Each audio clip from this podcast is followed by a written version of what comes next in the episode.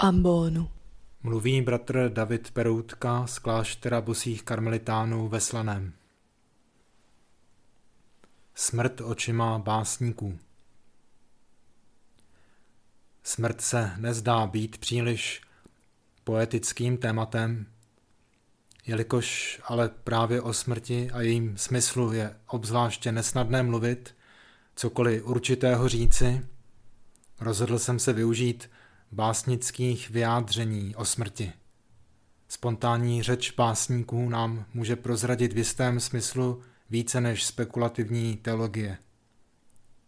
Budeme se postupně ptát poezie zcela různých kulturních a světonázorových oblastí. A začnu protipolem křesťanství ateistickým marxismem. Konkrétně úryvkem z básně Bertolta Brechta, ve které čteme Nenechte se svést, není návratu. Ten den stojí ve dveřích. Lze už cítit noční vítr. Nepřijde více žádný zítřek.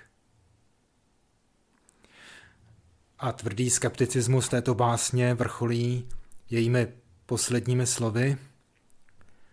Zemřete jako všechna zvířata a pak nadejde nicota. Podobně jako například v případě Alberta Camise, tu vidíme ono typické ateistické uspokojení z vlastní odvahy. Odvahy bez planých útěch, bez uhýbání, hledět tváří v tvář nicotě, totiž absurditě smrti, která neotvírá nic, neznamená nic víc než jen konec. Taková ochota nezastírat si realitu své vlastní příští smrti, ani přitom nepoužívat evangelium k vytváření příliš laciných nebo naivních představ o věčném životě, pro nás může být v jisté míře inspirativní. Stojí ale za to naslouchat i jiným kulturám, duchovně přece jen hlubším než sebejistý západní ateismus. O něco více nám o smrti mohou říci například básníci Dálného východu. Smrt podle nich neznamená jen konec, pouhou nicotu. Jednání člověka má význam, který není omezen časovými limity. To je smysl buddhistického pojmu karma, doslova konání, jednání, pojmu nesouvisejícího s převtělováním duší, ve které pravý buddhismus nedoufá. Korejský básník 14. století Mongju Chang v tomto duchu zůstává neutrální ohledně nesmrtelnosti duše. Klade ale důraz na nepomíjevost podstaty jedincova života. Básník říká, toto mé tělo umírá, stokrát znovu umírá a bílé kosti se mění v prach, ať už duše trvá či netrvá. Avšak věrnost mého srdce pánu, jak by mohla kdy pominout. Pánem se v této básni míní korejský panovník a věrnost znamená především autorovo vlastenectví. Zasvěcení života určitým hodnotám není definováno jen existujícími časovými mezemi, v očích básníka i čímsi nepomíjivým. Jiní básníci hovoří o věčnosti našeho bytí jako o jednotě s univerzem. Jsme součástí světa. Lidské tělo je tvořeno vodou a látkami, které byly v přírodě před naším zrozením a budou i po naší smrti. Jsme jenom dílčím projevem věčné přírody. Krása lidské duše je pouze dílčím projevem krásy, která vždy trvá, která nabývá mnoha podob. Jiný korejský básník, Song Sam-mun, který žil v 15. století, napsal Čím se stanu, až toto mé tělo zemře a zanikne? Vysokou silnou borovicí na vrchol hory Bongresan, jedinou, která zůstane vždy zelená, když bílý sníh svět pokryje. Japonský zenový básník Ryokan Taigu, který tvořil na přelomu 18. a 19. století, zdůrazňuje věren své duchovní tradici, zenové tradici, že ve smrti nejde o nesmrtelnost spočívající ve velkém díle nebo význačném odkazu, který po sobě zanecháme dalším generacím. Ostatně lidé příliš sebestředně se ženoucí za něčím takovým po sobě mnohdy zanechají více škody než skutečného dobra. Ryokan vidí ve smrti dovršení vnitřní svobody, kterou postupně rozvíjel a žil na své pozemské cestě. Vyjadřuje jí takto. Jaký odkaz zde po sobě zanechám? Květy z jara, v létě hlas kukačky na kopcích a podzimem zbarvené listový javorů.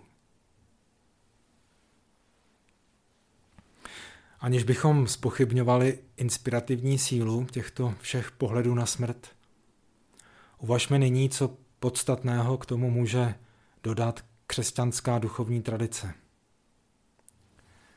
Český básník Bohuslav Rejnek hovoří podobně jako výše citovaný Mokju Chang o věrnosti jako nepomíjející hodnotě.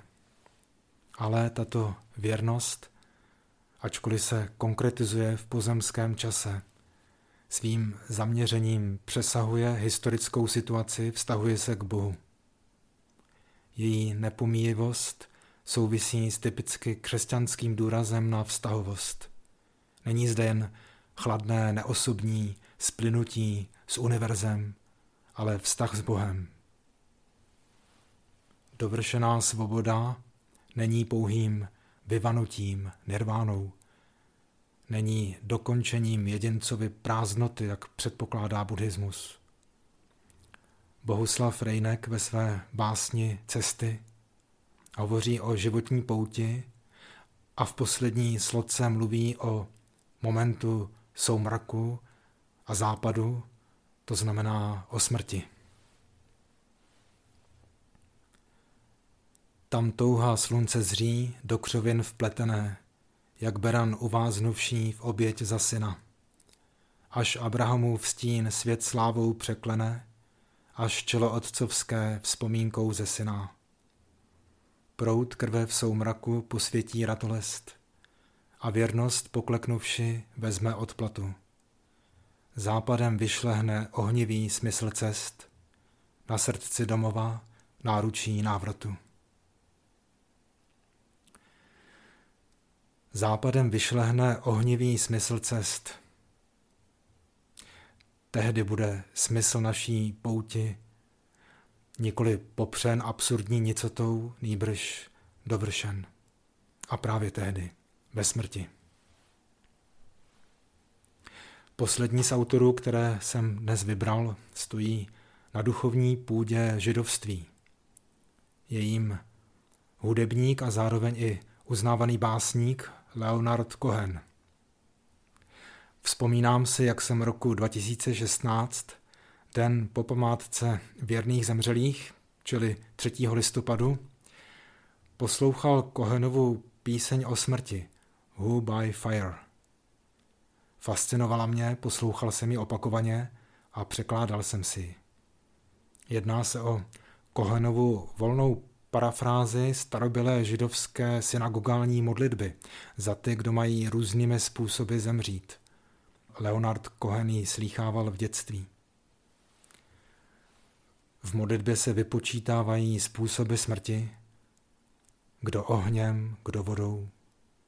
Kohen tento motiv rozvíjí a připojuje otázku, kdo skrze smrt volá. Hned následující neděli jsem tehdy na této písni o smrti postavil své kázání. Byla to totiž neděle dušičkového týdne.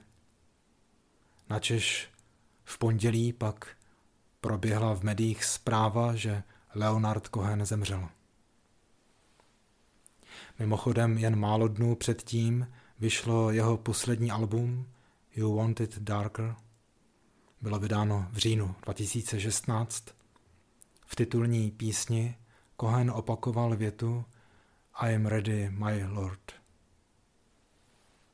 Ale nyní úryvky z písně Who by Fire.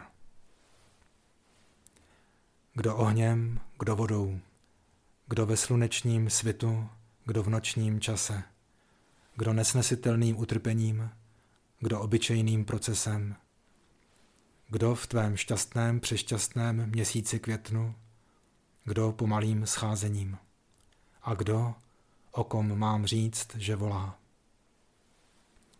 Kdo něčím bezvýznamným, kdo lavinou, kdo prachem, kdo pro svou chtivost, kdo hlady. Kdo svou vlastní rukou, kdo v smrtících řetězech, kdo u moci a kdo, o kom mám říct, že volá.